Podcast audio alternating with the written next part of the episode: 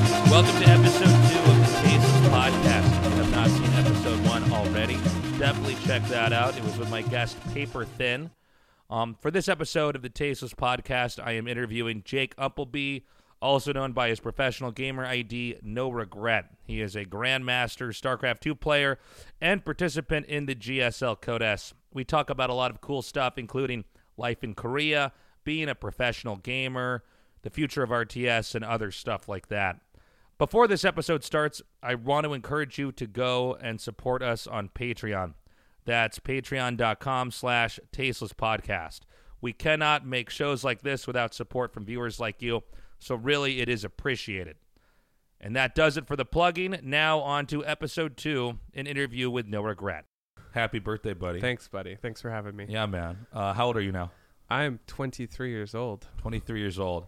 How long have you been in Korea for now? Um, I came here when I was maybe 20, so I, this is about my third year. I came in Okay. April, so Is it weird to be 23? It I is. feel like there's certain years It that is you weird. hit that uh, it feels really fucking weird. Like I had that when I turned, um, I guess 21 was a weird one. I'm like, okay, I guess I'm, you can drink. I, I can drink, but Yeah. also, I guess I'm not a kid anymore or something like that. Um, Right. 30 was another really weird one for me, where I thought somehow I was going to change. I, I don't know how. Right, like I- an I- arbitrary change. Yeah, some Like kinda you're weird- yeah. butterfly. You're going, you know, like you're a cocoon into a butterfly. or yeah, something and like I'm I'm actually not really that different at all. Um, so yeah, what is it like to be 23 now? that. Uh, I mean, personally, it doesn't feel any different, but I do feel like time is passing me. You know, like I'm getting older. I used to make like the excuse, well, like I'd probably be graduating university around now, kind of thing. But it, it's getting further and further away. Did you ever actually go to university? You were did you finish high school Yeah, I did.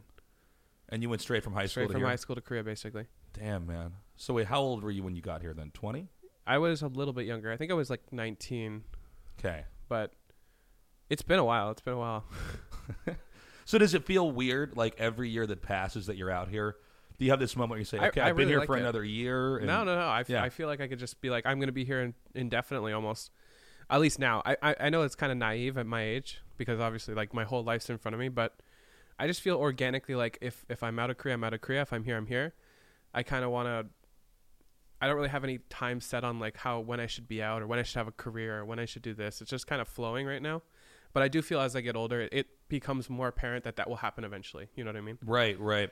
So actually I'm a little bit spotty on what exactly was your origin story when you came out here cuz now you run the team house. Right. Um I think at times you've had how, what's the most number of people you've had in the team house now? Well, the max capacity is like 10 and we don't So go you past have that. this giant apartment out here in Seoul. right. Uh, you're busing gamers in and out of the country, Indeed. and you're 23 years old.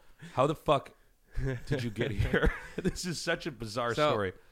I guess originally I lived in the U.S. kind of with I, I I was on a team that had a team house in the U.S. and I stayed there and for whatever reason I wasn't allowed back in the country. Like What? yeah, it was super weird. So like I left. It, w- I was only four months into my six month because I'm a Canadian. I could stay there for six. Okay, so so they Oh. so thought ju- just to make it clear for the viewers. So basically, you can be you can as a Canadian, you can stay there for you six can stay months there at for a time. six months Right. as long as you're not like I guess technically working, Exactly. and then you can then you have to fly back out. Yeah. So I left four months in for Christmas or something because it's actually so cheap to fly from like uh it was Virginia to Toronto. okay. It was like a an hour flight or whatever. It was like fifty bucks, hundred bucks. I'm like, okay, I'll fly back. I don't Yeah. care. So I leave and then I, I go get back. I try to get back in like two weeks, three weeks later, and they're basically like, hey, you need to prove that you're not immigrating to the U.S. right now. I'm like, uh, okay, how do I do this? I'm like 18 by the way. And they're like, okay, so you need a deed to a house. A, B, you need full employment with stubs. Or C, you need to be enrolled into university. And I'm like, well, I'm a pro gamer. so throw all half of that out. Yeah. I live with my mom, obviously. I don't know who ha- who has a house deed at You want my 18, D? Oh, it's first right off. here, sir. Like I'm like incredibly like shocked that they even need this kind of stuff. So I'm like, obviously I can't prove this. And they're like, well, you can't come in. I'm like, okay, well that's that's great. So it, I wasn't like denied entry. They just call it a withdrawal of application or whatever. Doesn't go on my record in any way. I, I can fly there freely now. It was just like this really fucked up thing where I like threw a wrench in my plan of, you know, practicing. It's actually really hard to practice at home if anyone knows as a pro gamer. No, you ne- you need to be around people for sure. I always find even just going back to. I mean, obviously, I'm an American. Even for me to get back into the country can actually be it's a hard. headache sometimes. Yeah. yeah. It's- it's- they, they're just like they don't want you. You just go back to Korea. Like I don't understand. Are you Well, gonna it's deport weird me to because the- I'm sitting there going, "Well, you got to let me in, right?" like, I'm, Like, yeah, you're American. Uh, yeah, I, I um I had this one time. I was in the L.A. airport, and I don't. I got pulled over to be asked extra questions, and they uh, the guy goes, "So so you live in Korea? Like this is impossible, right? So you so you live there?" I go, "Yeah, yeah." Um, he goes, "What do you do?" And then you know, then there's this whole weird thing of what my job is. So I'm like, "Oh, um, you know, I work for a big company out there." And they go, "Okay, what do you do?" And I go, "Well, I make TV shows because I, I feel like." It's hard. It's, so hard really to explain what this is. If you're like, well, I, exact. Actually, I commentate this game called StarCraft. a It's a StarCraft real time guy. strategy Yeah. game. It involves three races. Like, what are you gonna say? Yeah, right? so he goes, he goes, he goes. What kind of TV show? Like he's eventually going to catch me. Like I don't know. He got I him. have drugs in my bags. he's a Um, cooking show artist. Like, what, what is he? So I go, I go. Yeah, it's a computer game TV show, and he goes, Oh, really? What kind of computer game? And I go, Okay, do you know the game StarCraft? And he looks at me, and he's got the stamp in his hand. And he goes, Protoss, Terran, and then he looks at me like right in my eyes, and I have to say, Zerg, and he stamps it, and I get through. You should have just been like night elf. Yeah, and I, oh god. like he just detains you. You can't come into your own country. So you were saying that you were in. Um, Yeah, you so had I gotten was the going snafu back. in the states. I was going back to the U.S. They were like, "Nope, you can't come back." I'm like, "Okay." They they first were like, "I'll get a notarized stamp and all this shit." I'm like, "Whatever." I do all this stuff, and they're just like, "No, you can't come in. We're, we basically we're just fucking with you, right?" It was like a real arbitrary thing. Like, you can't produce all this stuff. You're not allowed in. Yeah, yeah. And at the end, they're just like, listen, you just have to spend more time in Canada. And I was like, okay, whatever. So I did. And then I was like, well, I'm not going to hinge my pro gaming success on being able to enter the U.S. Clearly, that's, Right. you know, not something I can do as a Canadian. So, you know, that all that immigration. So I was like, there's only one other place realistically that you would go to compete for StarCraft, and it's obviously Korea. There's no other country you'd fly to. So this was during Heart of the Swarm, Uh, right? Yeah. Yeah, I right? feel like it would have been close to Legacy. I wasn't here. I, either Legacy just came out or. Because I, wasn't here when Legacy came out, I don't think. I can't remember. Anyways, yeah, yeah, Yeah. So, so then you ended up coming out here, but were you on a team then? Or I, wa- were- I was. I was on Psystorm, which is like just a community team, but they, they've got funds behind them and they're supporting players, so they helped me get here. But I actually had to contact people because obviously getting connections to Korea is really hard, especially as someone who's not relatively well known in the scene. Back then, I wasn't. I wasn't that good, so I contacted Huck because he's also Canadian, and he contacted me with MVP, which was a StarCraft two uh, pro team back then. yeah, not to which- be not to be confused with the the player, but yeah, yeah. The pro play or the pro team. Back then, it was a pro league team, and yeah, they're basically okay. You've come here. Well, pay me five hundred bucks. You can stay a month. And I'm like, okay, sounds good.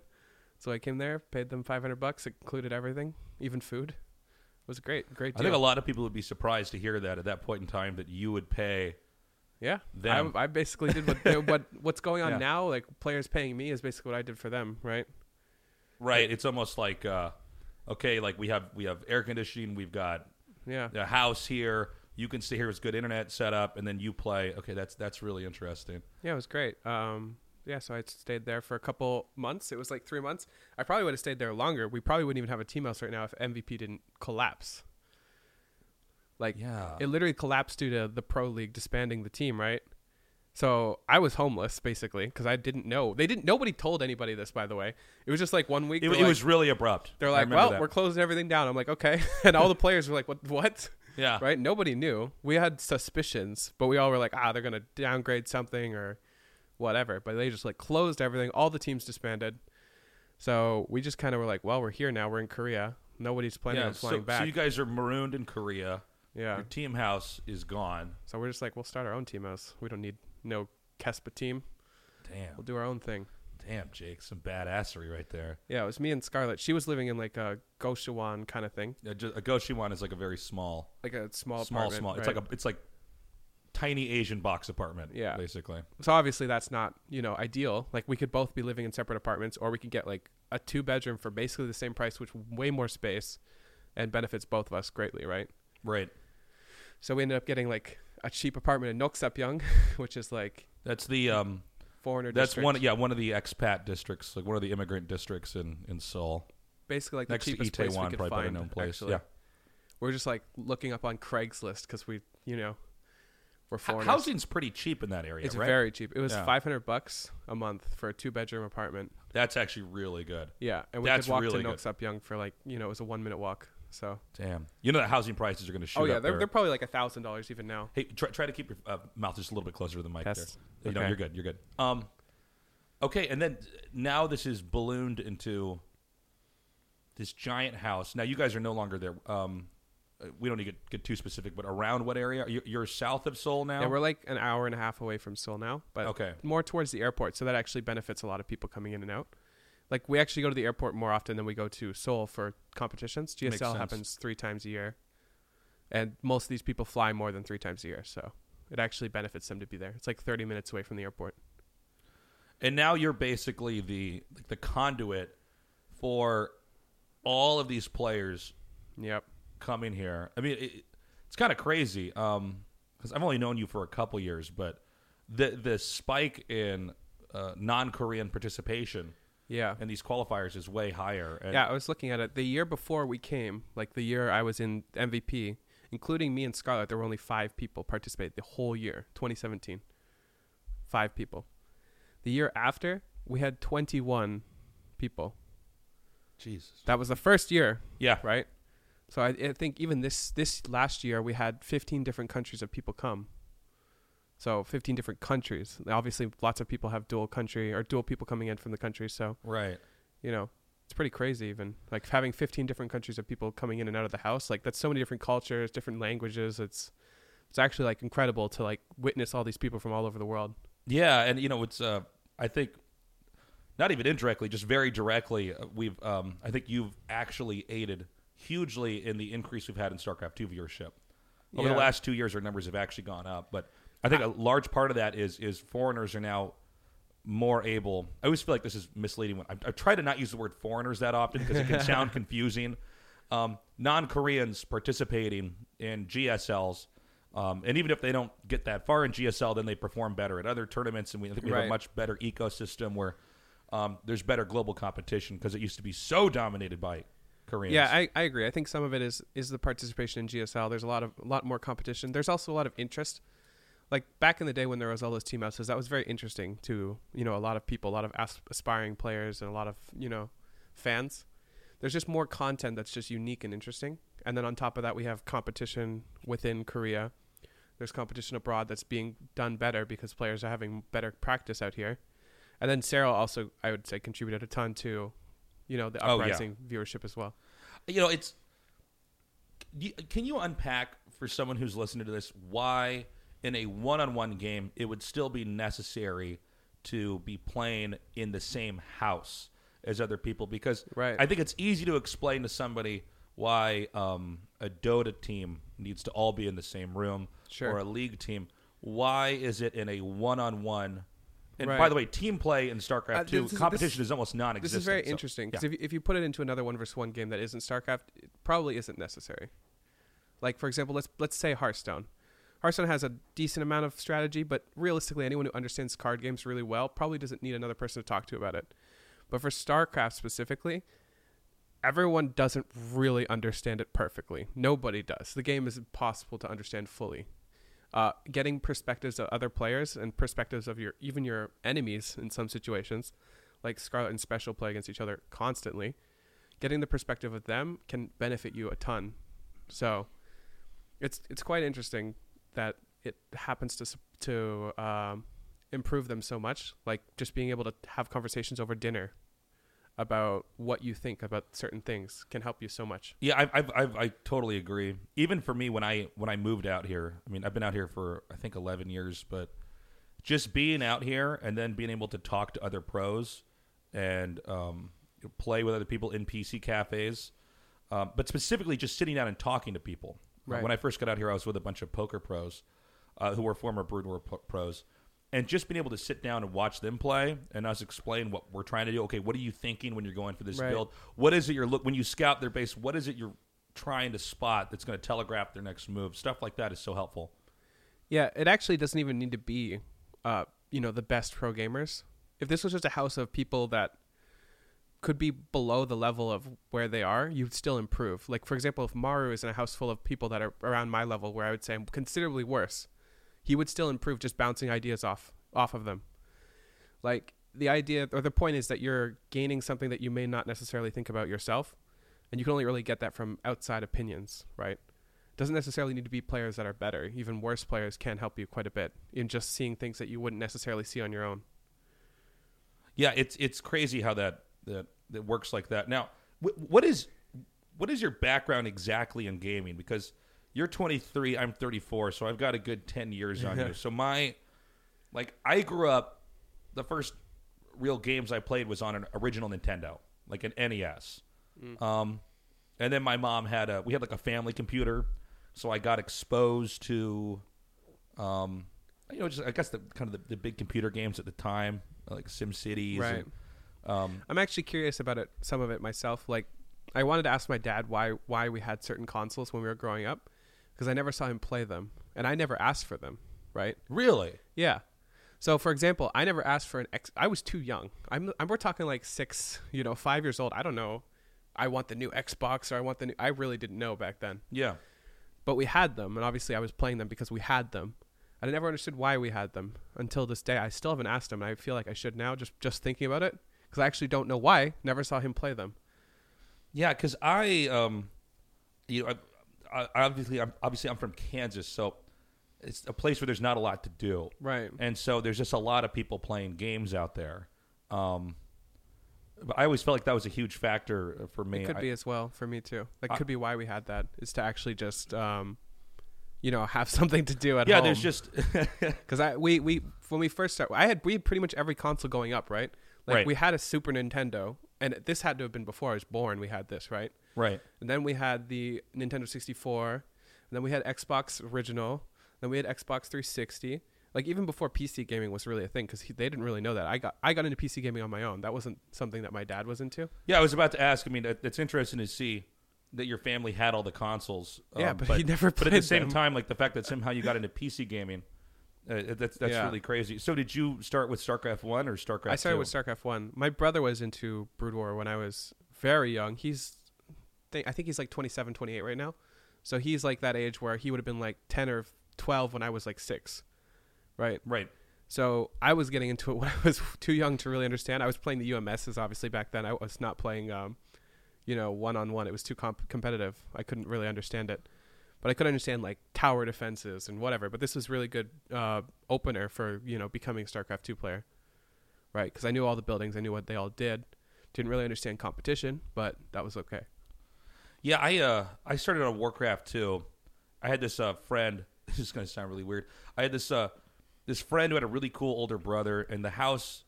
Um, it was a kind of like a broken home. Like the a, a couple of the kids lived in the basement, but like the parents didn't go down there that much, and there was like a lot of times the dogs would shit on the floor and like, it wouldn't be cleaned up for like you know a few days. Perfect spot for a gamer. It, it, was- it was one of those places where I guess I, I think a lot of people listening will understand this, but you know, the best place to go if you're going to somebody's house, if you're going to play games all night, is the parents. Parents that weren't not really there. caring. Yeah. they were like Yeah, I not. totally know what you're They were. saying. They raised their kids being in front Hell of the yeah. TV, and so I would go after school. I'd walk to this guy's house, and um, he had this cool older brother who eventually, uh, I think he got a job at Interplay and some other cool uh, companies.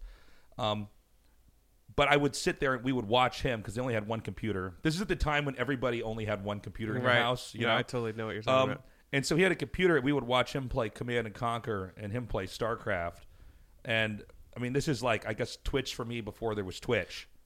Wait, Is- speaking on this, because Yeah. I'm actually curious. Do you think that that's a reason why Twitch is so popular now? Because I feel like a lot of people our age were really into watching people play games back then. Yeah, I, I, I think so.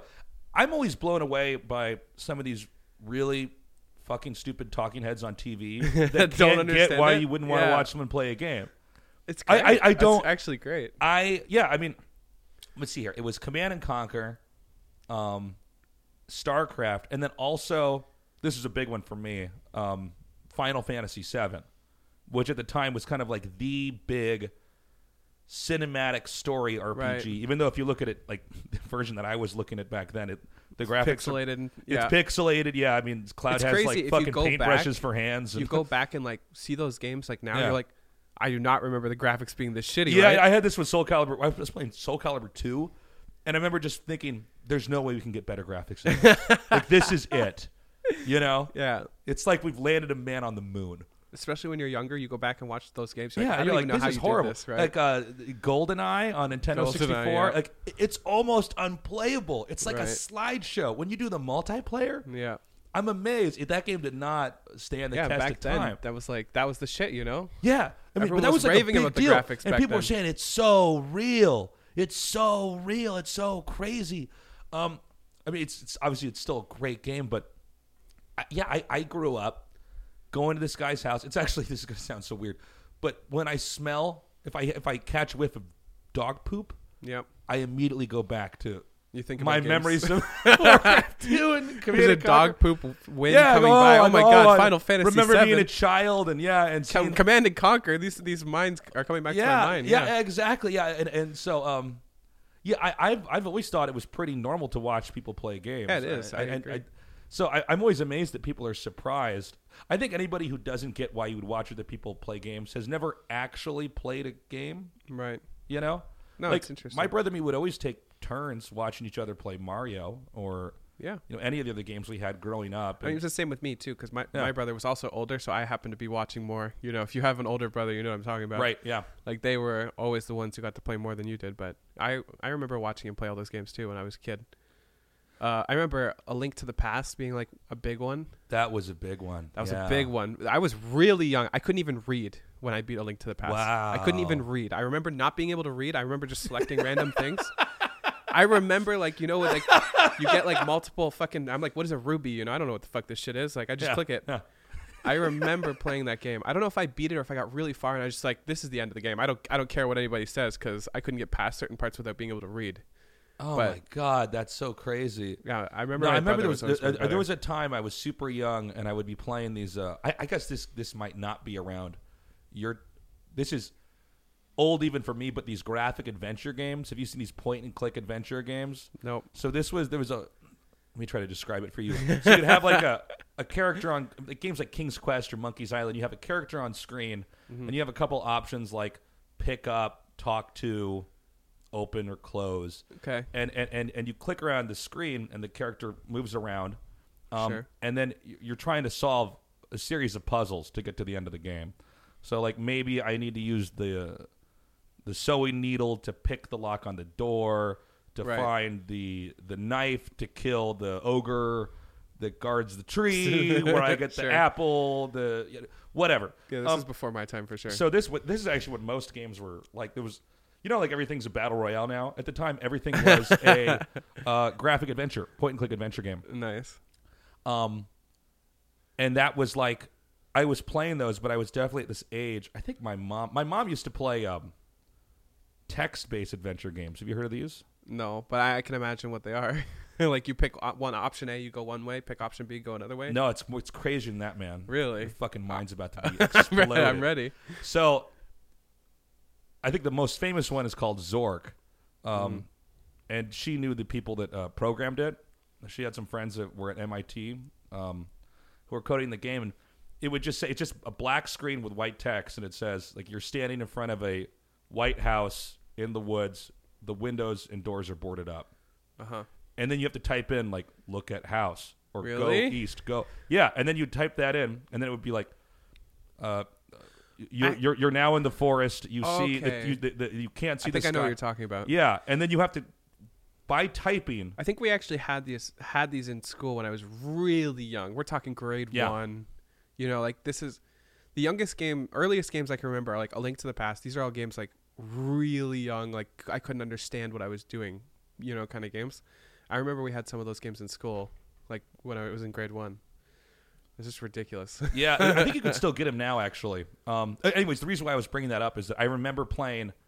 I think it was like Martian Memorandum. I think was the name of the game. It was one of these old games that had a lot of, I guess, just dialogue, but you mostly had to read it. Right. And I was just not at that age. you know what I mean? Where I, I get could, you, I so I get was, you. I, I kind of didn't know what I was doing, but I was kind of clicking around and figuring it out.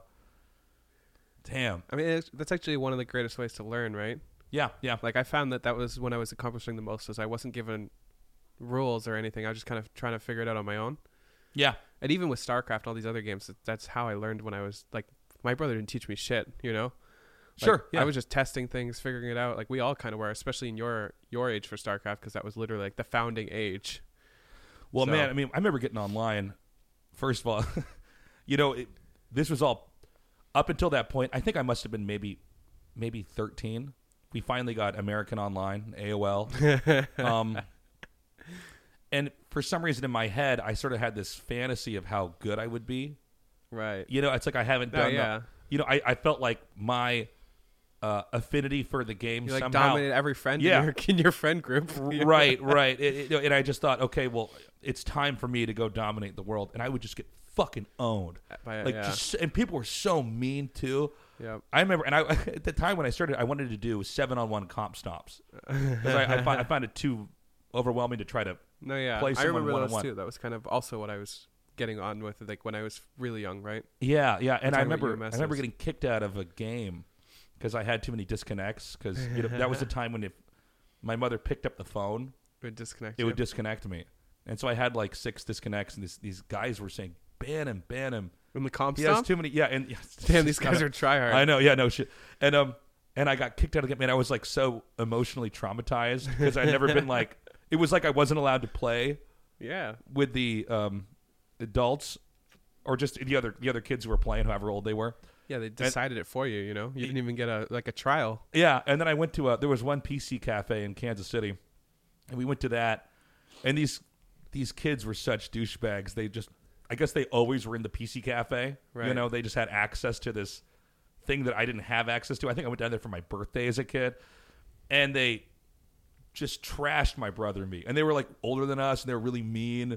And and it- weird. yeah, yeah, it was just it was It's even kinda like- weirder when it's in person. Oh yeah, yeah. I mean, these are a bunch of young kids being assholes, but um, yeah, I had to get all that out like right away, just kind of experiencing that people can be mean on the internet, and then um, and then you know when right when StarCraft came out, it's like we didn't know how complex RTS games could be. Right. Because the game I played before that was Warcraft 2, but that was more of like uh for me a, a fantasy thing. Like I, I'm I'm I'm controlling an orc army, and Right, I'm right. excited because I'm controlling an orc It's like army. the lore behind it. Yes. Yeah. Yeah. I mean, for me, the idea of like building zeppelins to spy on other guys and, and making boats and porting armies across Right. oceans, that was cool. But then when I got to multiplayer StarCraft, I suddenly realized, okay, what is the right way to open up in a Right. game? Yeah. And um, I kept thinking in the first few months I was going to find the right build that just won. you know, Didn't we all? yeah, yeah. And then after a while, you you would start to realize, okay, there's something something's going on because there's a couple guys on the ladder, and the Battle.net ladder was just full of hackers and totally buggy. But there were these private ladders you could play on, and you'd see a guy who was like 53 and and four, Right. and you're thinking, what is he doing? what does This guy's he a do? God, or he's a hacker. Those are the Yeah, two no, and- options. And so I can't remember if I brought this up in the other podcast, but my brother and me would just wait in these channels and try to because this is before replays, by the way, everybody. Um, the closest thing you actually had, you can look it up on the internet, is it's called battle reports. And it's a guy who's taken screenshots in the game and written an essay next to it. really? Yeah. I've never heard of this. Oh yeah, I'll, sh- I'll show you afterwards. Um, but um, hold on a second, my cats are fucking going crazy, man. What do you guys want? I don't know. So, oh, You guys couldn't see it. They're jumping on the chair next yeah, to they're, us. they're getting a little crazy over here. Um, no, so we would wait and try to join these games. And I remember there's this player. His name was Jolly, and um, he was considered like one of the best out there. He was like a, a, you know, a household name if you were a Right. 14 year old kid and playing StarCraft. you knew who Jolly was. And we would get into the game, and then my brother and me would start to write down What he's on doing. pen and paper what he's doing. That's cool. And so we wrote it down and we went, oh shit, he goes Reaver. right at the start, he goes for Reaver. Okay, so he wins that game. Next game starts up. We get back in, right? Mind you, only six people could join the game to watch. You know, and everybody's trying to do the same thing that we're doing. Everybody's dogpiling on. Um, so we get in there, and then the next game, he doesn't go Reaver. And we That's go, even what the mind-blowing, fuck? Yeah. He has more than one He's builder. got more than one build? This guy's a Oh, genius. no. right. Yeah, and it was uh, it was kind of crazy, you know. And then from there, now here we are, and we've unpacked. It's RTS so so different much even more. from my time because when StarCraft two came out, there was we already had Twitch by that point. Not Twitch. We had Justin TV. right. we were kind of the first to actually create an atmosphere where people were sharing what they were doing online. So Yeah. there wasn't like this limit limited, you know, game share. We had so much intel on people already. Like we had Husky StarCraft. We had all these people. Right, this is the beginning of StarCraft 2, right? Yeah. Uh, there was just so much intel on what people were doing. I feel like our meta evolved really fast at the beginning already. Like people knew. Like we had GSL already. This was being broadcasted to thousands and thousands and thousands of people, yeah. right? Yeah. They're very early on. So there's just so much information for us at the start of StarCraft 2. Whereas Totally different it's beast. totally different, right? I was basically a caveman. I was like learning, you I were, was learning you were about making fire. the tools. We had Yeah. computers already. Yeah. it You was- guys had like, you know, jets and rocket launchers, and I was trying to figure out how to start That's fire. Um, funny. I kind of wish I was in that on that that era because I feel like I fit more with that than I do with what I'm doing now. Because even now, I don't follow the traditional meta as a pro gamer. Yeah. Um, I like to be, you know, I, I like to try my own things and see where they where they work, where they don't, what they what they fail at, and what they succeed at. But there was not that there wasn't as much room for that in StarCraft 2 because it was already so well refined. Well, you also had a whole lot of people just showing up with Yeah. a lot of, of weaponized knowledge. I mean, if you look if you look back, um, I mean, it's still mostly if you look at who, the survivors, it's mostly dominated by the StarCraft One pros. Right. All almost all the guys in GSL. I think literally everybody in GSL played StarCraft One. Yeah, yeah, they did. Um, but Well, there we- was all these Warcraft three players that came in, um, and there was a lot of debate at that time too. It's like, well, is it going to be the StarCraft players or the Warcraft three players? Right. uh, we're going to dominate.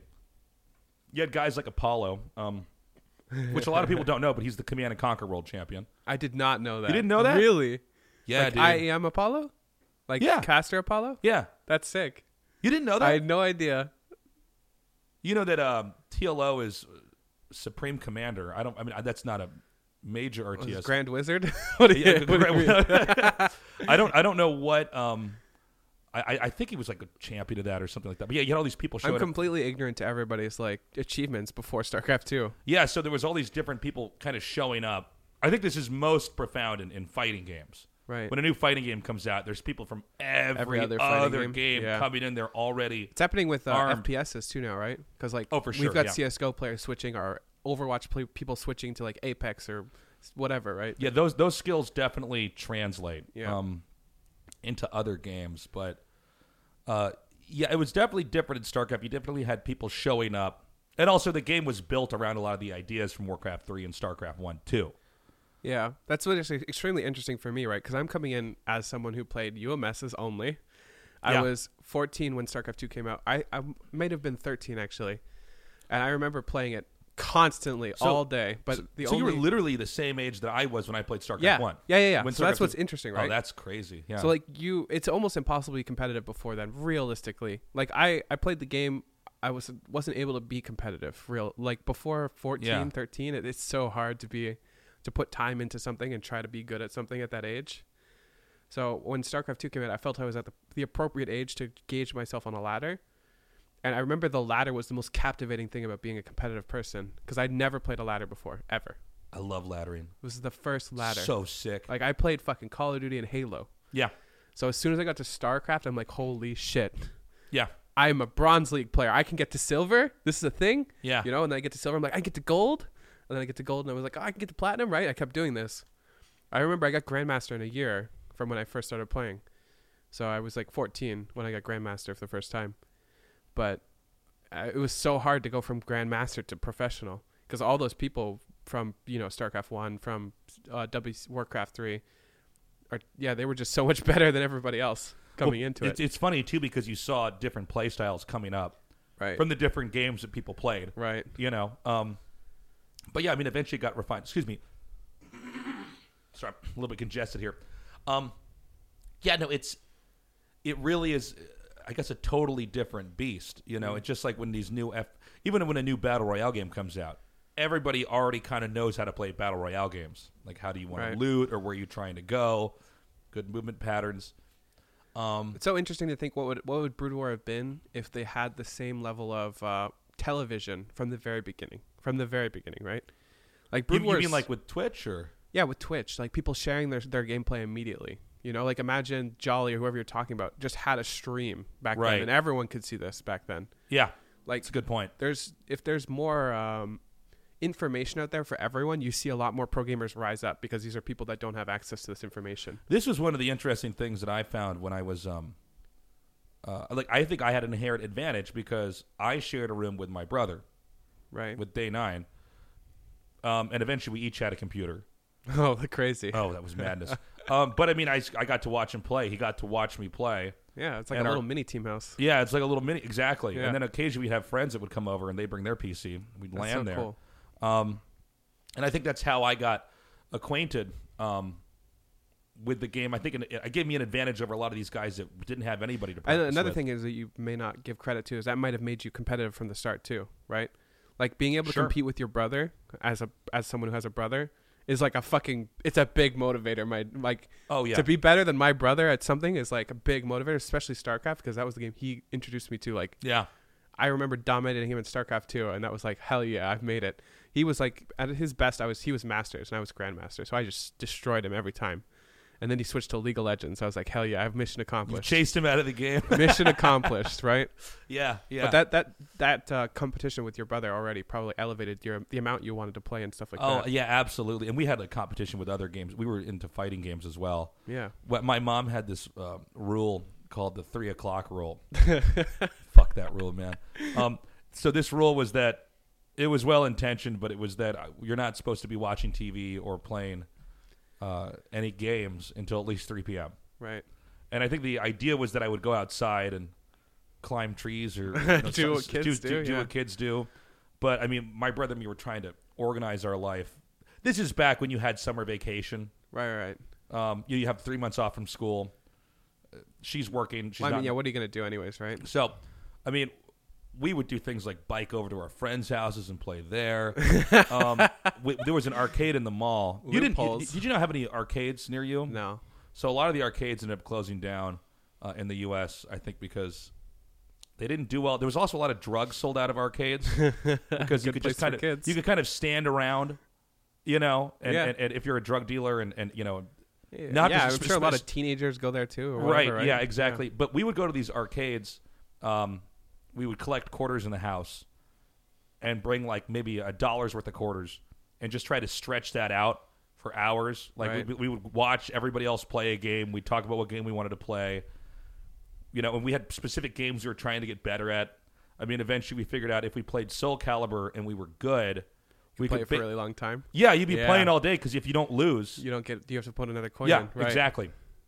Um, excuse me, a little bit congested today. Um, so we had that. I remember one time my mom walked in into the arcade Uh-oh. and caught us. Why? I think she just knew. I think she figured it out. She's like, "Where are they going all day?" We were so busted, man. That's funny. Um, I'm sorry. What were we talking? Where are we on this topic? Uh, Oh, right, like laddering and, and yeah, experience and competition. competition. Right. So for you, um, did you find it competing to be at all emotionally a struggle? uh, Because a lot of people in StarCraft talk about ladder anxiety, or they get yeah, this depressed. is one or thing they I can't don't focus. actually understand that much about other people. I don't know if it's like, I, for me, I'm trying to remember how I remember certain uh, milestones in my career were very emotionally charged. Like for example, when I was first getting into Grandmaster, I was really close. I remember one season I was so close. I was like rank one master. Back then there wasn't there was no MMR, so I couldn't I couldn't tell for sure where I was I remember that. and I was dominating everybody. And then the window opened, and I started losing, and my heart sank. I'm like, no, right? And then I, I got tilted because of like how emotionally I was into this. Like this is like before, for me, Grandmaster was the goal, right? I wasn't planning Right. on being a pro gamer. That was my goal. So I started losing, and I went on tilt. I remember losing like ten games in a row. I'm like, fuck it, I'm not playing anymore. And I missed the, the window for getting Grandmaster. And for anyone who wants to get Grandmaster the first time, the window is the only time you get in. like first time Grandmaster, you do not get in mid season. Mid season is for the good players. First time you got to get in when there's 200 slots. You know what I mean? Yeah. Once there's not 200 slots, it's way harder. So yeah, I had to wait another season, and then the next season I got it very easily. But that was like the one time I remember having like an emotionally charged ladder session. And then since then, I've never had emotionally charged ladder session ever. yeah, I.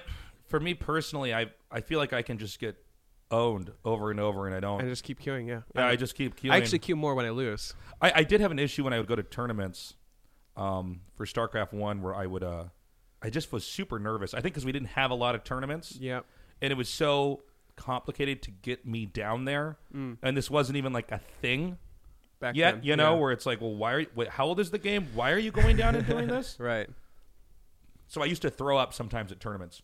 I yeah. I get nervous I think I've and heard puke. about this before. That's I, crazy. I, I know I've never some had other that pros happen. that have had that. I've never had that happen before, but yeah, I've also heard of it.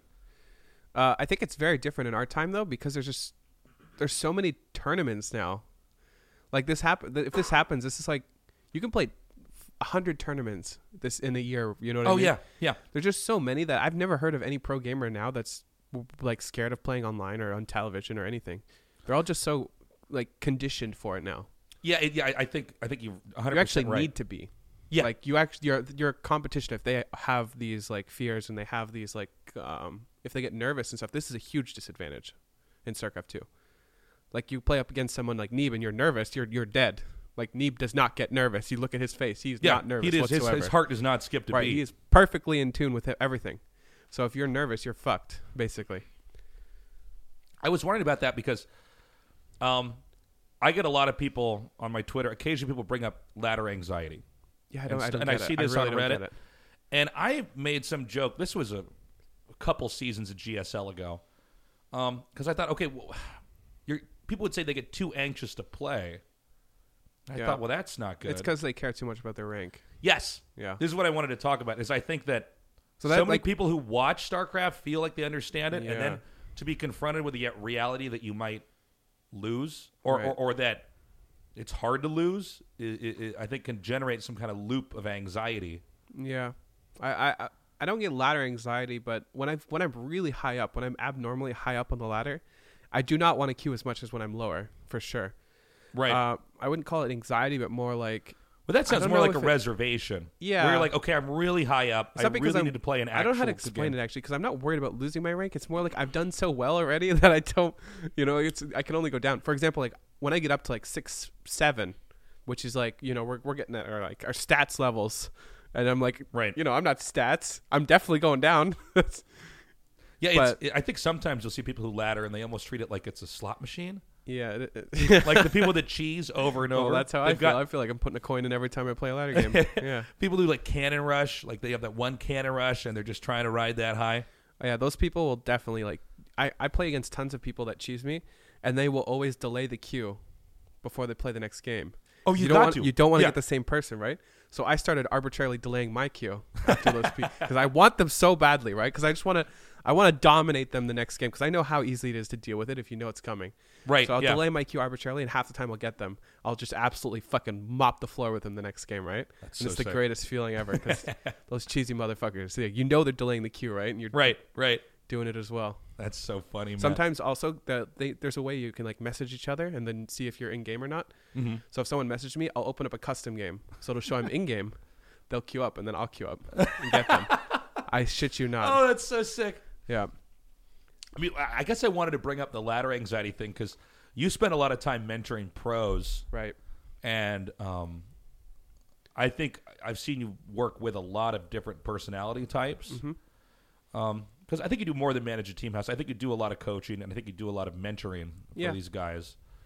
And I guess for someone who's watching this, who maybe there's something we can talk out Right. together, but how someone who is too afraid or too anxious to queue up on ladder, how do how do you deal? I would with ask that? them what their aspirations are within the game are. If you if you aspire to be somewhere higher than you are, then you should be playing ladder. You know what I mean? Yeah, it's impossible like unless you aspire to be if you're say platinum four and you, or three and you that's what your aspirations are you you want to be a platinum three player then sure don't queue but i guarantee you nobody's like i want to be at my level you know what i mean Yeah. everyone has greater goals in within what they do and you'll never achieve those without playing more you lo- you learn more from your losses there's really nothing to be anxious about yeah. I- I, I found if I look at laddering like it's the gym. it's kind of like the gym Yeah, because here's what for people maybe people don't realize this, but even if you're the best player in the world, you're supposed to be losing about 50% of the time yep in I believe it. practice. it actually doesn't help you to win 80% of the time Yeah, I Like, think I think people imagine that the best players in the world literally just don't lose games. Like everybody in GSL is not losing anything, and then eventually they all stumble into the same studio. okay, these are the other guys. somebody has to lose somebody has to lose now. right I mean, Guillaume Petrie, who was uh, XDS Gur, the first best StarCraft player, he was a Canadian guy. The first best StarCraft player in Korea um, was a Canadian guy that came out here, Mm-hmm. and um, he got inter- he had this interview a long time ago that I saw. Um, this is one of the guys that actually helped me out a lot when I first moved out here, um, and he said, if, "If I'm not losing at least half my games, I'm just playing with the wrong people." Because he had some interviews on TV believe where it. I think people assumed that this is a guy who just beats everybody, and what is it like you never lose, and you, you just seem to get it. No, I mean you just you're supposed to just be losing constantly. Right. No, I agree 100%. Yeah. Um, I've been playing a lot of other races now because I'm trying to be a better commentator slash coach and I need more in- information on other races. Uh, with my Terran specifically, I learned so much from my losses. It's ridiculous. Yeah. Like, I will not learn anything from winning because the players I'm playing against are way worse than me. Right? Right.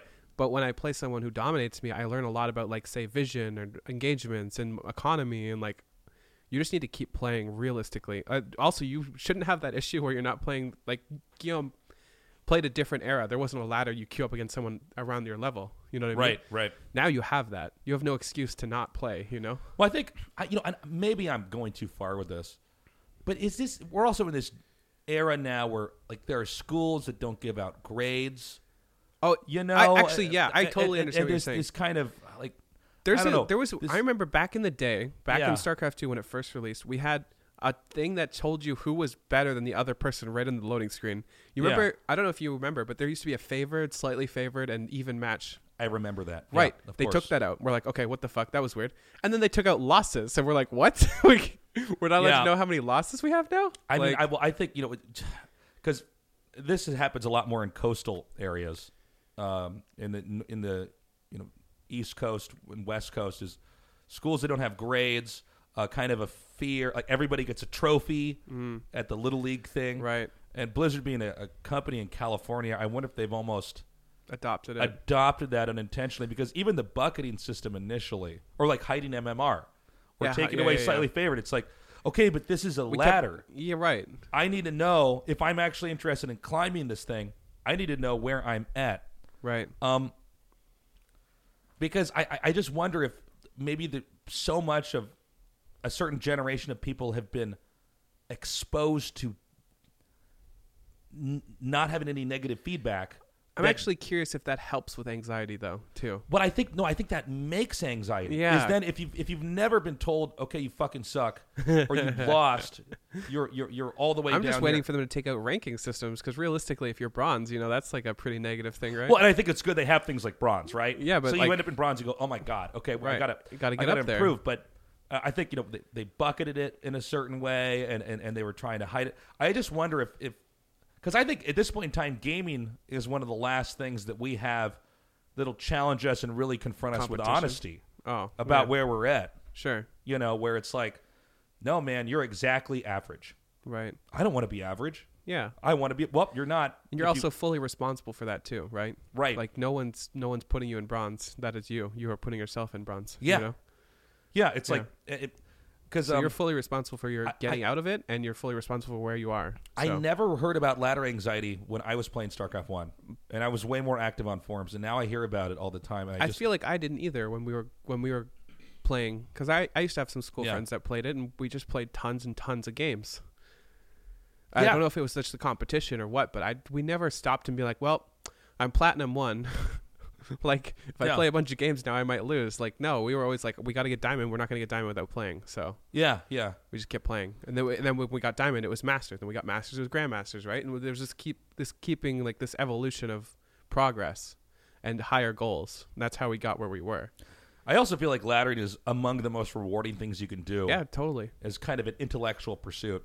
Yeah. Um, I had this whole period where my leg was broken um, for about four months. I was in a cast, and I decided to. I had never played competitive card games, really, um, and so I decided to try to figure Hearthstone out. And it was just really fun. Your arm, right? Not your leg. My knee. No, my knee was broken. Oh, okay. I'd been broken a couple times. I was in a cast. I broke. I busted my knee in Azerbaijan Oh. um, at, at a tournament. It was. How it does was- this happen? I've never heard of things you don't like know this. about this? No, I mean like I've never broken a bone, so I don't even know what you're talking about. I've, I've been broken a couple Barely times. go I, I'll outside. tell. No, so we were in Azerbaijan, um, which I think a lot of I, all, I- it's actually an amazing country. Baku's an amazing city, but a, a lot of people might not know where Azerbaijan is. You can Google it just by the Caspian Sea. Um, it's a little bit north north of Iran. Um, great tournament. Had an awesome time. I was casting StarCraft two and Hearthstone down there, and um, we were at the I guess the after party, and maybe like an hour in, I had tried to jump behind Dan to startle him, and uh, it was, I was What a way to break your and leg. so I s- my foot stepped on this table leg Ugh. that I didn't see that was sta- and it popped my knee out, Ugh. and um, I guess apparently my knee popped back into place, but I thought, oh my god, and I, I turned it to enemy. I, s- I said, I think I fucked my knee up. I think I fucked my knee up, and we sat down there, and my knee swelled up to like the size of a cantaloupe. Yeah. um, they had to get an ambulance, um, and I was just dragged right out of there. I, I, got don't know to, if I'm just incredibly lucky. I've never broken a bone in my body. I mean, this was among the most unlucky things I've ever. It just sounds experienced. extremely This is among unlucky. the. mo- this was a couple years ago, and so, um, we were in this ambulance, and they let Dan come with me. Um, and at some point in time, the lady, the EMT in the back of them, it's like they were driving really fast. She fell on my knee. Oh my And I god. was like, it was so painful that I started laughing. I don't know if that makes any sense. no, I mean I was like, ah, ha, ha, ha." it was just, it was crazy. yeah, I've, I've you no know, idea. it- it- I was in so much pain. Uh, we got down there. Um, they put a cast on me. I had to fly from Baku to uh, Doha and, and Qatar, or Qatar. Qatar. Is it Qatar or is it Qatar? I've heard Er Qatar. of both. I've ways. never heard of cutter. But Yeah, I um, could I, be I wrong. was I was put in a wheelchair. I had to get, from there. I got had to be flown back to Seoul, and um, and then they had to again do like a whole MRI thing on it, and, and um, yeah, and they said you're going to be in a cast for four months, and um, and so I decided in that time I'm like, well, I'm going to try to get a little project going. Right. I'm going to try to learn how to play competitive card games because my brother played a lot of Magic. I wasn't as into it. Dan used to go to Magic the Gathering tournaments, and I thought, okay, I can do this. I can figure this out. Right. Um, and I did some research on like competitive card game theory and um, learned that. And it was really fun for me to ladder, and I eventually got legend. Right. Um, but I love that experience. Yeah, of course. Um, and that was how I tried to use Yeah, my. did you my- ever have ladder anxiety in Hearthstone? Like, oh No, I did. Well, I did once. Uh, I- I, I think I, I was like right at rank one, and I bumped into Forsen, and I went, "Oh, is it really Forsen?" yeah, And we had a good game, and then he he killed me. But I, that was more like, "Oh my god!" Is it- and I yeah, but you still queued up after for that after game, the right? game was done, I opened it up and I'm like, okay, it is him. I see him streaming the game. um, no, I never got. Ang- I don't think you can get anxiety though as easily in a card game. I think that it turn-based games. It should work the same way though, you'd think, right? Because it's still a ranking system. You still don't want to lose your star or whatever, right? It's Yeah, just weird to think about it. but I don't. I mean, do you hear people saying they have anxiety? No, I just I In feel like I chess only hear this in matches or StarCraft. Go- I yeah. only hear this in Yeah. StarCraft. Yeah, I, I don't know why. Like one maybe it's versus because one, you're kind of you're juggling this mechanical. sure, but you're component, just as you're like making my stuff and- my point is you're just as um responsible for your win or loss in Hearthstone as you are in StarCraft, right? Right. Well, a lot of people on uh, Hearthstone Reddit would disagree with you, but Perhaps it could be the fact that people feel like they are doubting their abilities before they play their game. Well, that's probably at the core of ladder anxiety. Is Right. this this? It's it. You're, you're more focused on where you want to be than being confronted with where you might actually be at. Sure. You know, because the best players I know can just lose all day and not Yeah, you just keep playing. You just keep feel going. much. Yeah, you just keep playing. And I think you also have to take advantage of what your loss was. Like you can't be a whiny bitch and truly blame your race entirely, if and, and get better. There's a lot of players that just whine. I was talking to Clinton Paper Thin in the first podcast about this that I feel like because you have companies like Blizzard that will say we hear you, we listen. They whine. you have more. this whole meta game where it's like you have to lobby for I your need my race now. voice out there. Yeah. Yeah, where in StarCraft One there was one patch Right. and that was it. And what's funny is with StarCraft One, that game is shockingly balanced, and we're Right. still figuring stuff out about it. But if that game had come out now, most certainly um, it would be patched and probably neutered and- Well- and, watered down. StarCraft One is so different though. Like 'cause Yeah. it mechanically is so challenging that it can it can. For example, if if people had mechanics figured out perfectly right now for for StarCraft One, it would be imbalanced, one hundred percent. Oh. What do you mean by figured out? Like imagine in Brood War, you could hotkey as many units as you wanted. Oh, the game would be a you could hock- disaster. well, my, my my point is, if you found the way to be that efficient in Brood War, the game would be broken, right? right. Like it's just so mechanically demanding that even though it's basically figured out to the maximum a human can do, Right. but if for whatever reason you could elevate that, it would be more imbalanced. Yeah, I think StarCraft One has this interesting factor where it, it's people don't seem to understand that the game is actually about priority. right. You can't do everything, and I, Ah, I- it's just impossible. there's going to be some TL kid who's going to start talking. Hold on a second. Hey, hey, hey, guys, guys. Sorry, my cats are fighting. the podcast, the, the bane of the podcast Um, right, man. existence is the cats. They were really good in the last podcast, but now they're like running all over here and jumping around. Um, what was I saying? We were talking about uh, Oh. Brood Wars. you know, you'll, you'll get some kid on Team Liquid who will say, "But Flash does everything perfectly." No, he, He doesn't. I've doesn't. watched He his doesn't, stream. He's, he has to prioritize things. But- Star, StarCraft Two is a sped up Right. game where they've cleaned up the mechanics because the mechanical component of StarCraft One makes it almost impossible for new people to come in. Yep. Um, My my point being though, StarCraft two needs that, right? If we just Right. touched it once and we're just like we're done, the game would be horribly broken because the mechanics are so easy to much easier to perfect, right. and it becomes more of a what unit beats what unit, what strategy beats what strategy. Whereas in Brood War, it's not necessarily the case, right? You don't Right. go into a game against Flash and be like, well, this strategy is going to beat his strategy, or this unit's going to beat his unit. Like it's way more like you just mechanically have to keep up with him. Right, and then and then there's also you know um, there's so many little mini games. The game, if you look at the StarCraft One game, it looks like it's much slower. Both StarCraft Two and StarCraft One players are playing it at basically the same speed. We could even chart that with APM. Um, but in StarCraft One, they're having to do all the heavy lifting mechanically, and I know that, and I think a lot of publishers wanted to stray away from that. Is that's not what we were trying to do? We were trying to make a strategy game. Yeah, well, the mecha- the mechanical component's really important Well, they, as well. even between iterations of StarCraft 2, the, the mechanics have gone way down. Like, for example, in the beginning, you had to split your own ro- workers. You didn't have F2. Like, this is Wings of Liberty, right? That's right. They've automated a lot yeah, of they've different done parts. a ton of it. They, they literally have numbers over do your you, do you think hatcheries. that's bad?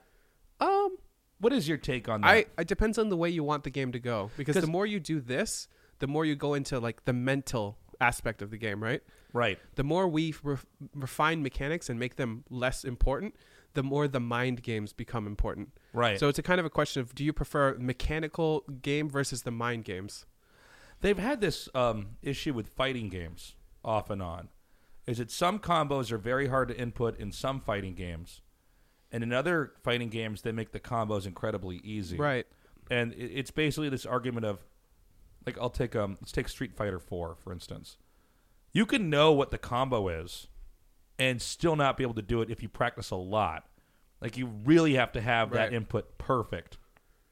Um, I might be getting which one. I think it was Marvel vs. Capcom three. I'm actually not going to know any uh, fighting combo games, but, combo input was very easy. Um, but I understand what you're, where you're going with this, anyways. yeah, um, but what I'm trying to get at is basically, I, I, I see both sides of the argument, right? I mean, I see that you know if, if the game is too mechanically challenging, what about the strategy? Right. But Which if a game's is- tr- too strategically intra, or, you know, too strategically accessible, is there, there's no gamification of the actual right. uh, way It- it's, it's, executed. interesting to think about because I I'm actually okay with it going either way. Right. I'm okay with them dumbing down or making the mechanics easier, Yeah, and then we getting into like crazy strategies because that's basically what happens, right? right. or like, it's kind of hard to just be a dominant macro player when there are people that are just going to be that and also be smarter. You know what I mean? Right, right. Like for example, um, Scarlet is dominant with mechanics, but she's also very good at doing strategies that will just kill you. Right. Um, so the more we become mechanically s- easier to, to play out, there will, the more we'll have mechanically, you know, almost perfect people, and then that kind of branches out to now you need to be better strategically. By the way, just um, to put this out there, I'm not advocating one over the other. Here. No, I think they're both fine. I think they're actually. both great games. I, I like, like if them we both. took out Yeah. mechanics and we made StarCraft two uh, harder, it would just mean that people spend more time me- perfect perfecting mechanics, right, right, which is still fine. Then we're kind of getting into Brood War territory, which is kind of why I like where StarCraft is going, right, StarCraft two, because we actually have what we're talking about in Brood War, right? Mm-hmm. So it's kind of cool if we go the other way with StarCraft two. They're almost the different, like opposites, where we can see which which one like, happens to go which way and how they turn out. So I'd almost like StarCraft two to even go more this way. So we have That's even interesting. even further just for the aspects of like, okay, here's our mechanically demanding games, Brood War, and here's our strategically demanding game, StarCraft Two. Yeah, it's um It's it's just really interesting to think where it would go, even like say ten years from now, like we go even further down the rabbit hole, right. and StarCraft Two say it gets even easier mechanically, where we'll go into crazy strategies. You have to find a way to beat your opponent, right? It I has always, to happen. I always wonder because if they have a StarCraft three that they wanted to make, you have two StarCrafts. By the way, um, they're they're both played. They both have about the same number of players in Which each is game. crazy, yeah. I've seen the numbers. So because I people are always telling me, you know, this one's way bigger than this one. To simplify it, they have the same, almost the same user base, the same number of players online. Viewership wise, Koreans prefer StarCraft One. For- Viewership for wise, StarCraft Two. Yeah. yeah, globally it's StarCraft 2. Although there are pockets in both. There are there's a non-Korean scene that watches StarCraft 1 uh, and a non-Korean or I'm sorry, a Korean scene that watches StarCraft 2. Um, but they're both about the same size, but I would always wonder if you're going to have a StarCraft 3 Right. w- do you try to merge the two? Do you I try think- to go somewhere in the Hmm. middle with those? I think Do it's impossible though, because I think the reason why so many people are into Brood War is nostalgia now. you- yeah. I think the game is amazing. Don't get me wrong, and I think as a as a StarCraft two player, I can really respect Brood War. But I think a lot of them grew up on it, right? Right. And it was so massive back in the day, right? Brood War was insanely. It's bigger than a lot of esports are now, right? Yeah, it is. It's And it's that's so why big it's so that it's crazy. popular in Korea still. Every Like, it time still I get hasn't on the trickled train, down on it, right? every time I get on the train, I look I look over, someone's watching it on their Yeah, phone. sure, for sure. It's, Um, It's just so huge. big. I don't know if it's because of of uh, nostalgia purposes. Obviously, the game was amazing at some points, and it still is amazing. But if they made a StarCraft three, I don't see that all those Brood War players switching over. You know what I mean? Otherwise, we probably would have saw it in StarCraft two. Is my point? Well, we did see it in StarCraft 2. yeah, but for we a saw while. them all go back because Brood War had a bigger following still in Korea. That is true. I think you also have situations where there's some players that are better in one than the other. Yeah, For, for, sure. instance, Fantasy is an excellent StarCraft two player, um, but he was like a god in StarCraft one. right?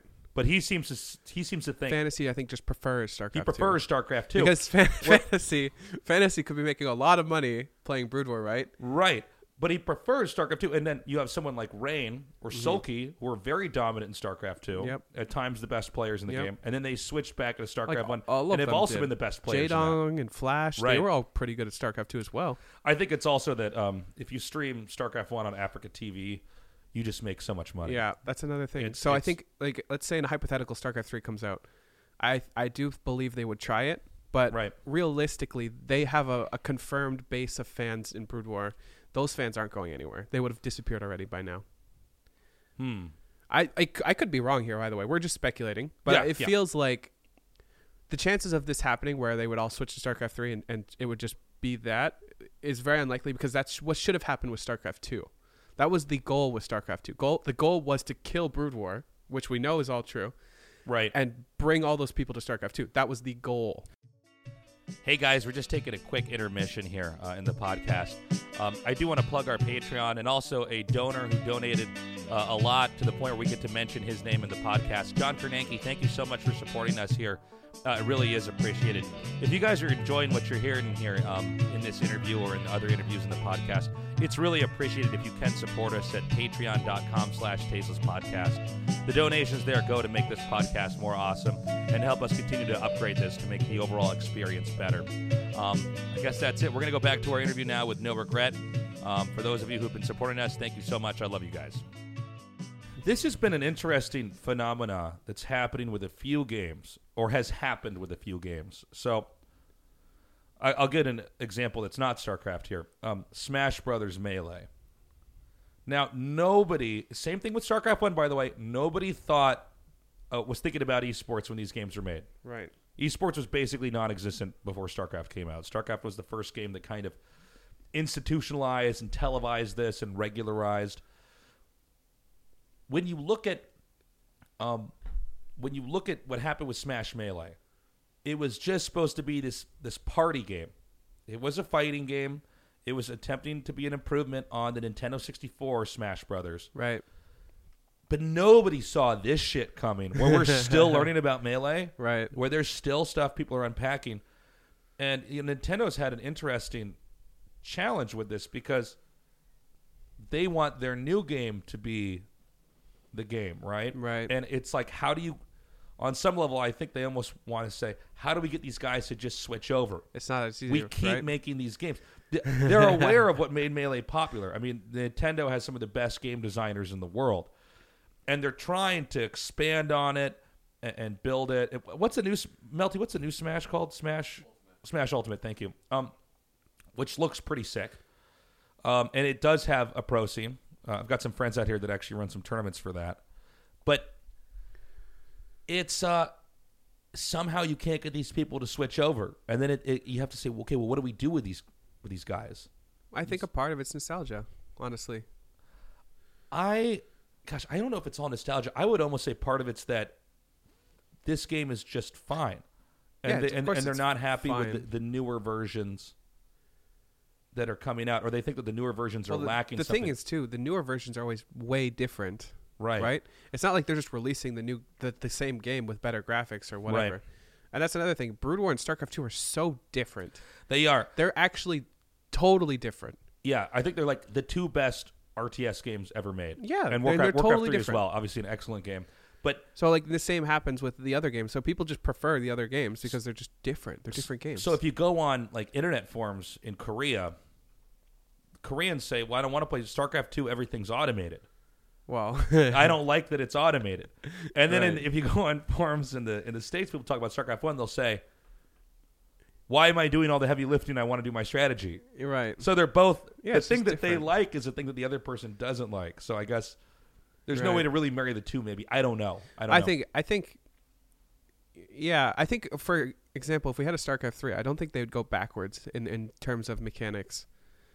I just don't see it happening, right? Cuz we're moving forward towards uh more automation even now. Like some Yeah. of the biggest changes and it feels so nonchalantly added as well.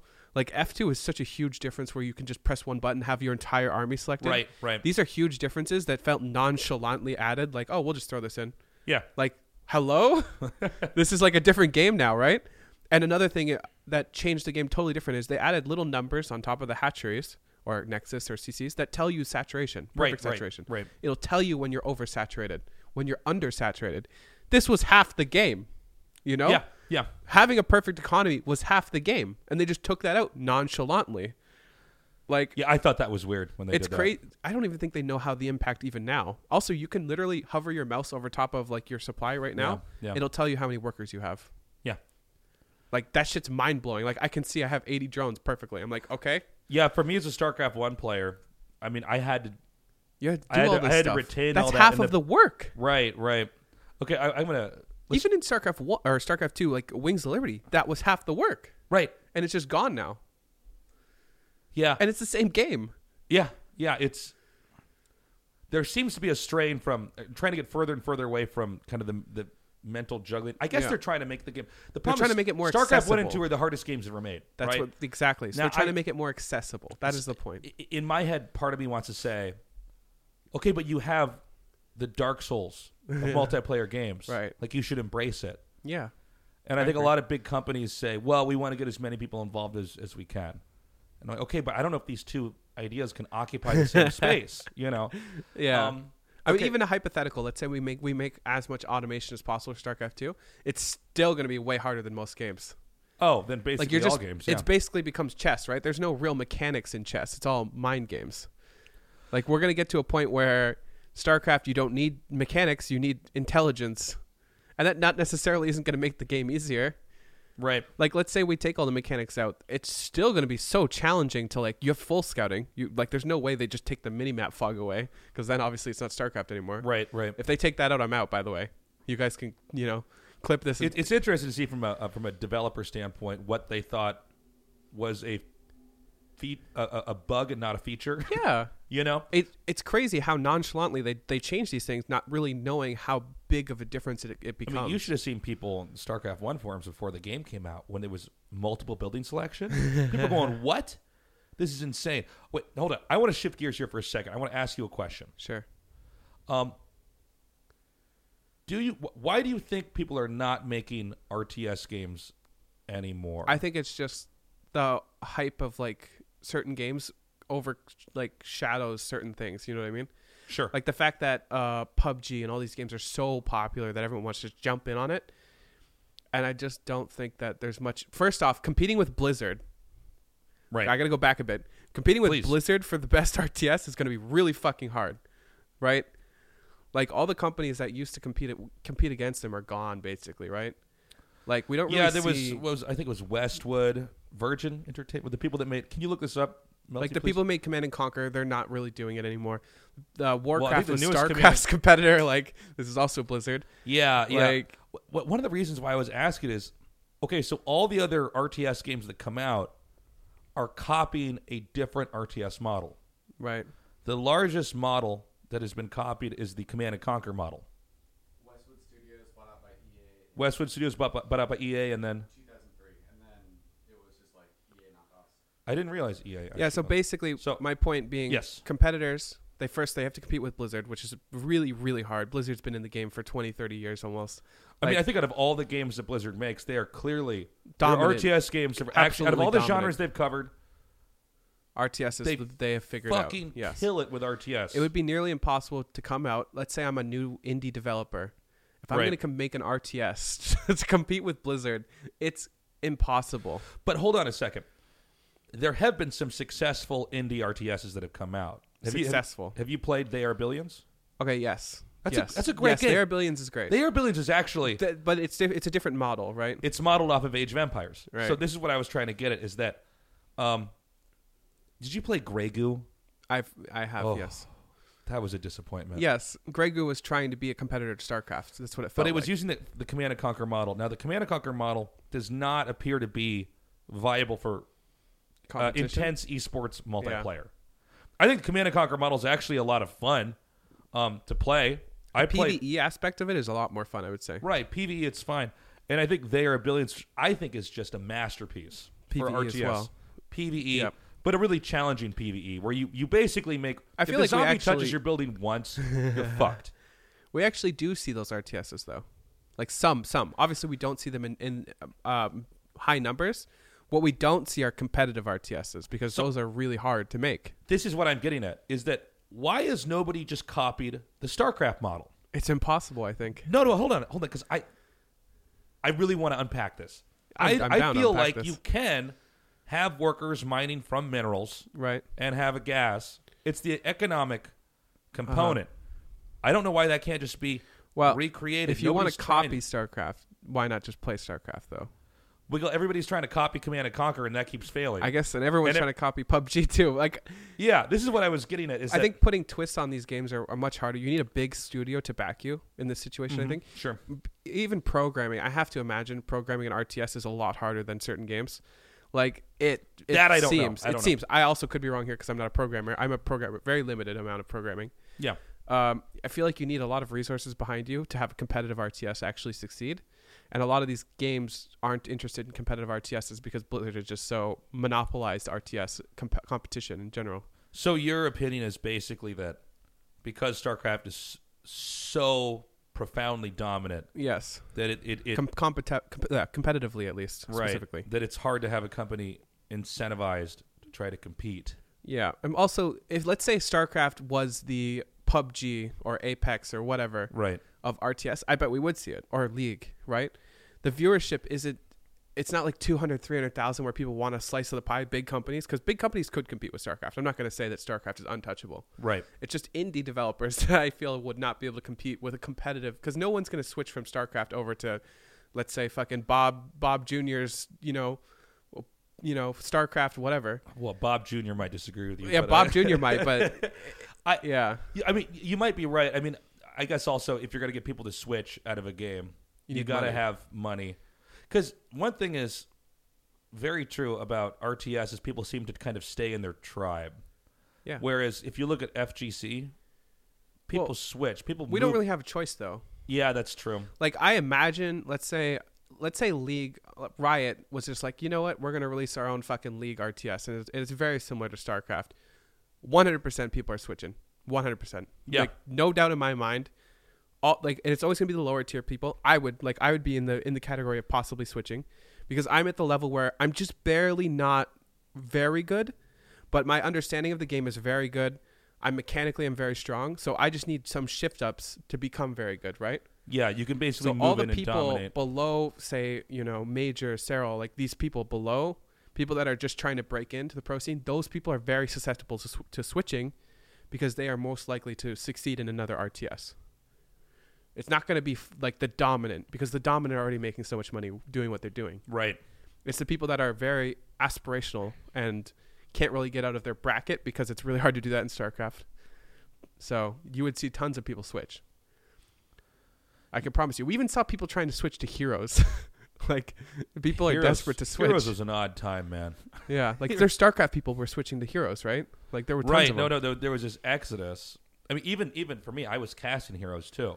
Yeah. It was just like, okay, well, this is extra work. gotta wa- try it, right. My goal is not to switch into a new game, but well, the I'm sort of in a programmers different. are more kind of confirmed. Like they kind of have to dedicate it. Right, Like right. That they're kind of more committed to the it's switch. a little bit different for me. You can 'cause- kind of dabble, but they have to like commit. yeah, I'm just going to a different studio.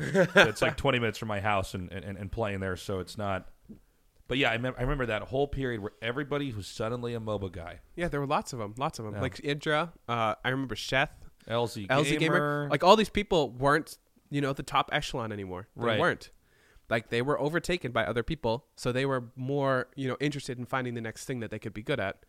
Obviously, it, it didn't work out. this is also a phenomenon that happens in esports in general. Yeah, of course. It Is does. a It new really game does. comes out and you see We saw people do it Overwatch. We whether see it's people- tournament organizers or or, or, or um, uh, casters, you'll see this kind of a exodus. shift.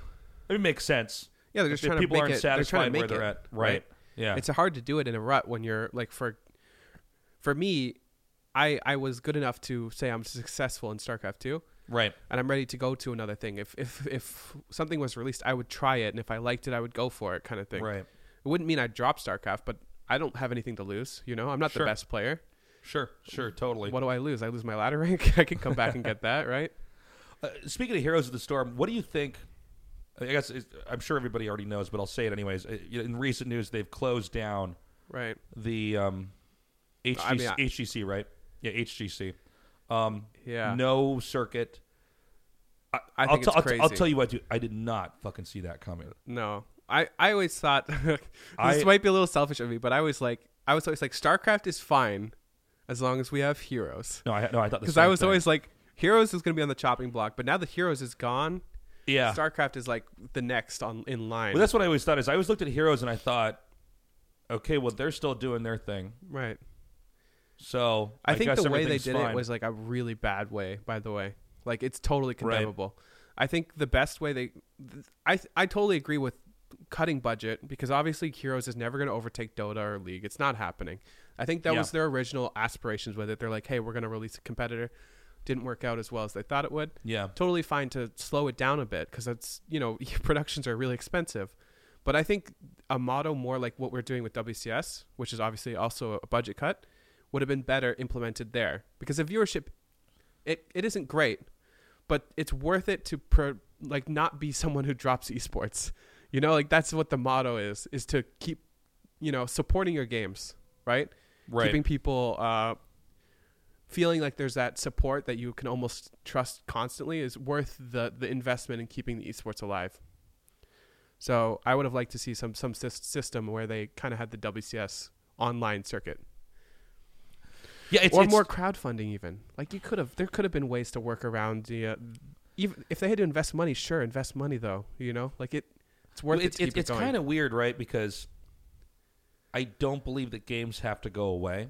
I mean, I'm very happy when I when I Mike Morham told me way in advance that they were going to remaster StarCraft, and I he thought, "What do you think about that?" I said, "I think it's great, man," um, because they've remastered plenty of other games, and like I still like uh, Mario Three on Nintendo. It's still a good game, and they've they've remade that a couple times. Why not just remake StarCraft again? Um, I think some of the biggest things to come out of that was them restarting their interest in esports for StarCraft. You know what Right. I mean? right? Like remastering is cool. Yeah, yeah, I got I got HD graphics. Not gonna lie, that's cool. Sure. But I actually think them investing in KSL and uh, in the esports side is actually pretty big. Like the Sure. viewership is good. Right. Yeah. Uh, on the on the English side too, even though it's mostly dominated by you know K- Koreans. Um, as far yeah, as the Korean Twitch the viewership Twitch goes. side of it is actually really big. Right. I think yeah. Africa obviously is it's a little bit different in English, but with the Twitch just, just to KSL, clarify real faster for the for the viewers, Africa. You guys are probably familiar with Africa TV, but um, it's like Korean Twitch. it's Korean Twitch, and so most Koreans watch streams on Africa TV. They don't watch stuff on Twitch. This is true for a couple different regions of the world. There's a different streaming service. China has a handful of them. Um, I For the think. foreign side, it's actually it's just hard to access the Africa side. oh, I know, I know. Yeah. But uh, my point being, yeah, when when you have Twitch and we have them on the StarCraft, they they do really good. It's totally worth the investment. Right, absolutely. Um, but you know when you when you pull the plug on these games, it's it's kind of scary. And I get, I imagine they had lost a lot of money on Heroes. Right. Heroes has to be more expensive. Heroes events, excuse me, have to be more expensive than uh, a StarCraft event. Yeah, one versus one. It's, one it's versus very one. different. Yeah. yeah. Um, so I can't imagine how much money they lost. I just didn't think they were going to. No, I- I don't. I think it was Eliminate It it. was kind of irrational, in my opinion. Well, it also signals, um, Restructuring. well, not I just feel. restructuring, but also that games can die. Your your your, Yeah. your, your game can base you can be put out. It's Although I think there are some grassroots stuff. There's some grassroots stuff going on with heroes, yeah. right? Well, that's my point, though, right? Yeah. Like if, if there's grassroots stuff going on, there's no way they couldn't have found a way to continue the esport. Hmm. Let's say we take HGC and we're like, all right, we're gonna make this more of a community thing now, or whatever. There's ways to cut it without it seeming like a cut, right? Because this kind of scares every esport in Blizzard now. Like there are so many people. Let's count. If we counted everybody without within Overwatch, within StarCraft, within Heroes, there are thousands and thousands of people, thousands and thousands of people that require this as their jobs. Esport players, commentators. it's kind of like when all they the- when we have these factories that get shut down, Yeah. and then all the jobs go to a foreign country, and it's like, oh, well, we've destroyed a, yeah. a town. So now. everyone's getting Yeah. scared, right? Yeah. Like our game, we're scared. We don't know what's going to happen. They cut one game, why not another? Yeah. Overwatch, everybody, like all the esports employees, like there's just so much going on right now that So my belief was always that the I, I call this in my head, I, but I call it the facelift model. Okay, the so facelift motto. keep the game going, but give it a facelift. Yeah. I every agree. every so often. Let's clean it up. And I thought they did that really well with remastered. And they kept it very honest to what remastered or Mm-hmm. StarCraft One was. Remastered is a very clear, clean update to the game. Right. It's not a different game. It's just a, a, a, a touched up version. That's the best model because you can't have a, a situation like let's say it's baseball. Well, we only played baseball for twelve fucking years, Right. and then everything's about hockey now Yeah. That's we can't basically play what's kinda baseball what's- now. That's kind The of what's field happening. isn't made of ice. Yeah. It that always seems to be very strange to me. The idea that things have to be put to sleep or put to bed. It, it's actually very weird now you think about it because imagine there's a, a traditional sport that doesn't have as much following as football or whatever. It just we're just like, all right, we're cutting it. Like, well, this in that's general, basically this what in general happened. is a disease I think within game development, Right. It's- it's- it's particularly with AAA publishers that have to answer to shareholders, is that everybody is trying to get the biggest and the best. And I've seen this happen in esports too, where people seem to think, I mean, Dead Game, that Yeah. fucking stupid meme. This is now in every other game that's not big. it is, it used to really be is. a StarCraft meme. Now it's just all over the place. yeah, with every Can- game that like can you falls imagine Brett. telling Serena Williams, one of the greatest tennis players of all time, no one gives a shit About tennis. because Tennis is a soccer dead or- so football is so big. Right. Nobody plays tennis. You still play tennis? It, Who even watches tennis? who like, watches- yeah, Nobody watches tennis. In fact, tennis is a dead game. yeah, There's no more clay courts anywhere in the world. That's a crazy concept. it is. tennis is a perfectly respectable, awesome game, but I think within gaming, I don't know what it is with popularity or because this is slightly more money driven and less legacy driven that you have to be the biggest or the best. Another thing too to think about is a lot of the Yeah. there's a there's an entity behind the the esport, right? Right. There's an entity that controls the esport. Imagine if we had Tennis Corp, right? And Tennis Corp had certain amount of like quotas to meet, and Tennis Corp had Sure. the ability to to shut down, you know, tennis. So this is um if we want to go big picture here because I think a lot of people I get asked this a lot. I don't know if you do, but people go why why are they investing in these tournaments? Not Right. just Blizzard, all these companies. Yeah, Why have these tournaments? Why do this? People need to understand that within esports, you have one of the most unique things ever in that you can own a you can own a sport. Yeah, So imagine for the for the people listening, imagine you and I invent baseball. now, we own baseball. You can't play baseball unless you're on our baseball server. Um, we can legally shut you down if you're not on the baseball server. By the way, we own bats, all of them. All we the own merch, balls, we yeah. own the gloves, we own the helmets, we own the bases. We own the television broadcast, we own the refs, Yeah. we own everything. You actually Now- see this best in for viewers is LC, LC, LCS. LCS, like they do yeah, a really good right. job of like selling kind of positions in the league, Right. And Overwatch, obviously as well, with their you know league franchises. Like, Exactly. those are the great examples of essentially owning sports. and this is this is something that you can't quite do with anything else. Yeah. Like, uh, Fi- I mean, obviously FIFA has attempted to kind of control. soccer. But if I go get a ball, I don't have to talk to FIFA. right. If we want to go, if we want to go to the parking lot of my apartment complex and We kick don't have a to pay soccer ball, royalties. I don't got to pay fucking royalties. um, and so one of the reasons why there's this huge shift and people keep talking about esports and it's getting really big, especially since the birth of Twitch, is that this could be the biggest thing ever yeah. in decades to come. It could. But at the same time, you have companies that'll pull out of games or pull away, and and then it's, and I guess in that case, Heroes was never going to be the game that was going to make them billions, Right. I think that's why we see a lot. at of least people not as an cutting. esport. That's I think that's why we see a lot of people cu- cutting back and pulling out. But even still, for reputations, it's probably worth it to invest the money. Like Blizzard wasn't going to Yeah. go broke keeping Hope Heroes going, right? Like when it comes I, to I shareholders don't and know. I stuff, don't think so. I don't know, but I, It would be I imagine amazing if no. I heard, if I read a headline like Heroes of the Storm, br- you know, breaks Blizzard's budget. Now they're going bankrupt, but they could have found ways, I think, to either a soften the blow and be like, hey, next year we're cutting it or whatever, like give more time, because it was Right. kind of like a we're done, you know, and all the players didn't know, all the teams didn't know, they were all re re signing players. Well, what's also strange about it as well is that, like I, I hope that all these games can kind of continue to move forward, assuming that they have people that still play them. Most of them are too, as well. Right. Like we're talking about some outliers that perhaps didn't do as well as everyone expected. But realistically, we look at esports altogether, almost everyone is moving forward.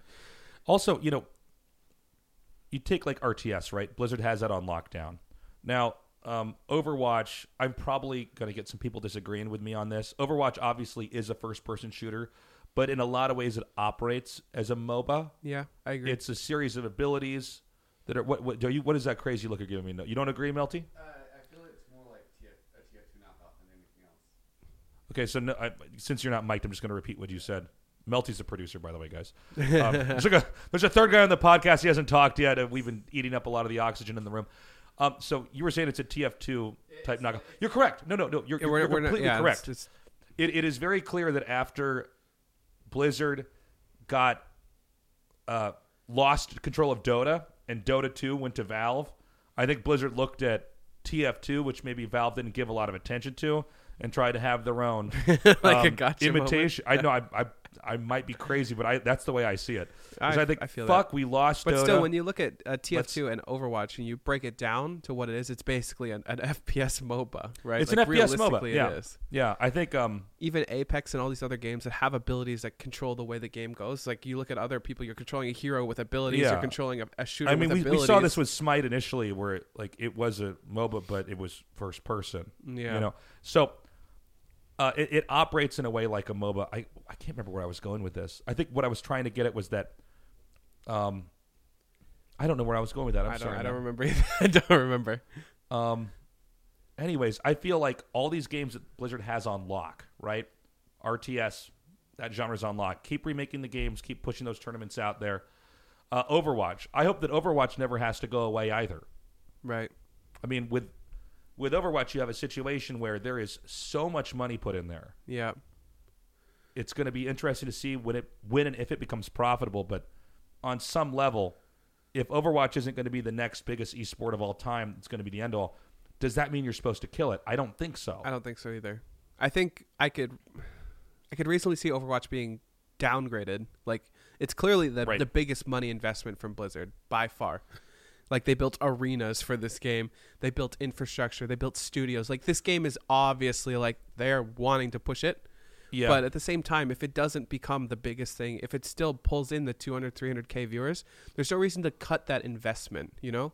you've already invested all this infrastructure and all this stuff. There's just you have to figure out ways to budget it down, but not to a point where it just dies, right? And it's same with heroes, right? They invested tons of money into heroes, and Right. it just it just lost when you when you kill the esports completely.